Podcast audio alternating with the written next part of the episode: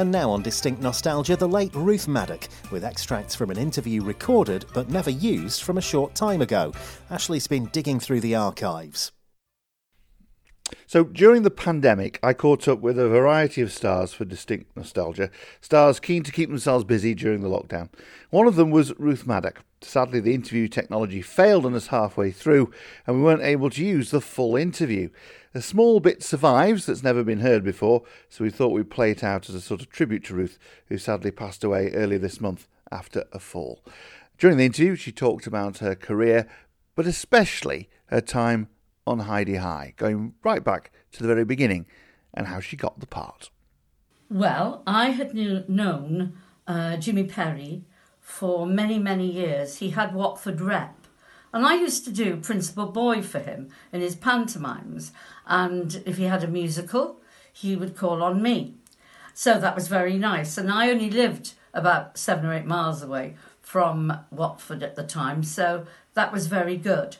I then I heard about Hi-de-Hi because he always used to say to me, "Oh, one day I'll, I'll write you a part, Ruth." Well, of course, that would be Dad's Army or Ain't Half Hot, but he never did. And one day he phoned me and he said, "Ruth," he said, uh, "Would you go up and see David Croft, whom I also knew through David, uh, through um, uh, uh Jimmy Perry. I knew David Croft as well." I said, "Yes, of course I will." Well, I was down in Cardiff doing yet again another production of Under Milk Wood. So up I trotted up to London. I tried to make myself look a bit younger, to tell you the truth. So I had all my hair cut into that Gladys Pugh style. And um, I wore sort of um, trendy cowboy boots, I'll never forget it, and pink trousers. So up I go to London to meet David and Jimmy. And uh, I knew it was a Welsh character that they wanted. And they'd also had in Ain't Half Hot uh, Windsor Davies, and the character had taken off very well. So I thought, right, well, I'll do it quite broad. So I went in, and I went, oh, hello, how are you? And all this going on. Um, and David Croft looked at me and said, do you always speak like that, Ruth? I said, Well, no, actually, I don't. But I heard that you wanted a Welsh accent. So I've done you a Welsh accent. It's a broader Welsh accent than I would have normally. So he said, All right, fine.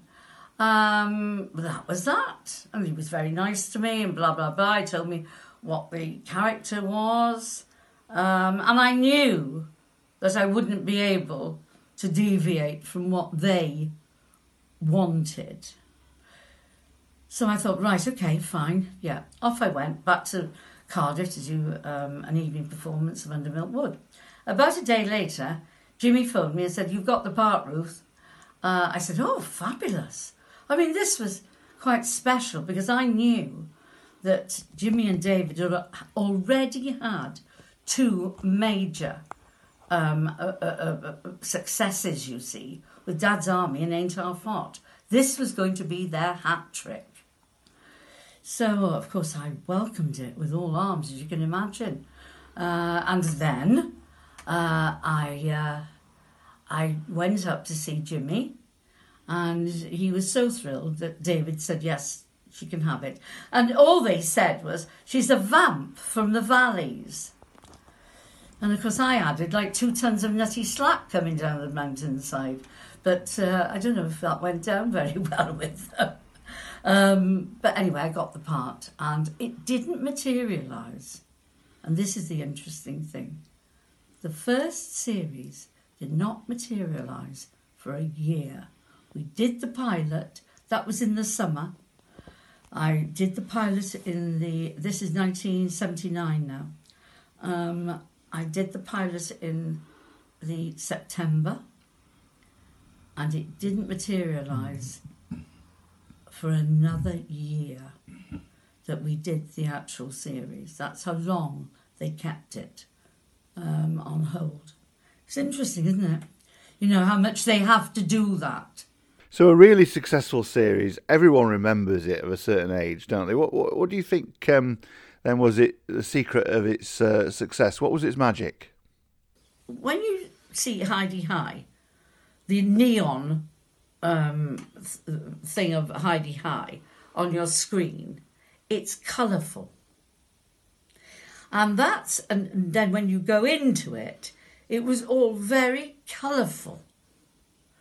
And uh, it reminded you very much of, you know, Metro Goldwyn Mayer. Uh, it, it, it was colourful. And that's what I think the children liked of it. And the I think the characters were drawn very, very well. They were not hard to understand, those characters. And when I see my grandchildren looking at it now, I think yes. What I say to them, what do you like about it? Oh, it's it's funny, you see, and it's it's a bit like a cartoon, Gran. I said that's right, it is. That's right. And those, the amalgamation of all that, made it very acceptable for the 1950s, the end of the 50s. It moved one year into 1960. And that was very important because by the time we went from the 1950s to the 60s, things were getting better. Money was a bit better. It- it- That's why I like it. I mean, I know it like backwards, obviously, but I like it because it has so much more than just what you see of the colour, you know, and the laughter. And I do have to say, they wrote some of their best work, I think, Jimmy and David. I think that's some of their best work. I'll, and I, I'll tell you why. I think it's because they had women in it. And they had never really written for women properly. Now, it was filmed in Essex, wasn't it? Yes. Yes, it was down at Dovercourt. Um, and uh, that's the seaside part of Harwich. It's still there today, except the camp isn't there. And this camp, goodness knows when it was built. I think it was built in about 1932, between the First and Second World War. It was dreadful. Um, in fact, it was so awful that the BBC, to actually film, used to ha- put tart it up, put sort of, you know, papier mâché um, things of, you know, Mickey Mouse and things like that there, you know. It was awful. And the chalets weren't very good, believe you me.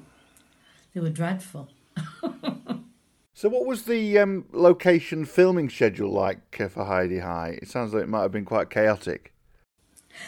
Well, we always did it in September because that was when uh, summer season finished, the end of September, beginning of October. Now, you could have six weeks filming. So, what you did was block filming for the six episodes or the eight episodes, because sometimes we did six, sometimes we did eight. Uh, and we would have to go down there and do block filming. So you ran through the whole of the episodes. You see that the parts that had to be filmed. So that was quite interesting because you were skipping about very often. So you had to know the scripts pretty well uh, uh, uh, to skip about. Because one minute you could be down on the seashore, say, which would be in episode six. And then the next day you could be in the Hawaiian ballroom and that would be in episode one. You know, so you had to know the scripts pretty well. Now, you're doing it for quite a long time. You covered quite a long period, uh, which, if I remember rightly from something I've read, you- you're talking about uh, in the past, uh, it was a, a sort of a memorable event around the time of the hurricane in uh, 1987. Uh, I'll never forget that the uh, Hawaiian ballroom actually smelt of urine. Yes, oh, oh, it wasn't very nice. uh, and when, of course, we actually had the hurricane, which was on the very last week of our filming. Um, and uh, I, it was quite amazing. We had to we had to suspend the filming and then get a Jenny, a generator in, a Jenny, to so we can continue filming because it it really caught it very badly on that coast. So it kept you busy for a long time. Must have had quite an impact on your on your personal life as well. Um, I had one child actually when we started it because we did it for nine years, you know, and um, she was in infant school, but I'm, it finished, she was ready to go to university. I mean, it was quite extraordinary that one should do a character, one character like that, for nine years. But I never got tired of her. She was lovely to do, Gladys Pugh. The wonderful Ruth Madoc there, talking to me just a couple of years ago about her time on Hi-de-Hi. Ruth Madoc was speaking to Ashley Byrne for Distinct Nostalgia back in 2021. Distinct Nostalgia, more than a podcast.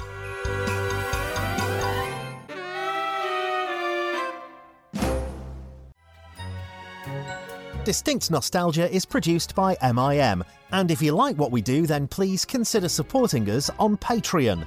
Every penny helps us to make even more amazing content just for you. Go to distinctnostalgia.com and click on the donate button. Thank you. On Distinct Nostalgia this Christmas.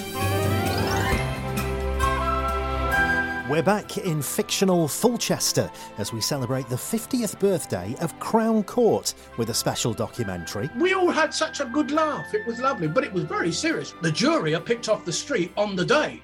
I must have done it too well because they thought I was real. You didn't know what the outcome was going to be because, you know, so they were ready to film two different endings, whatever the jury decision was.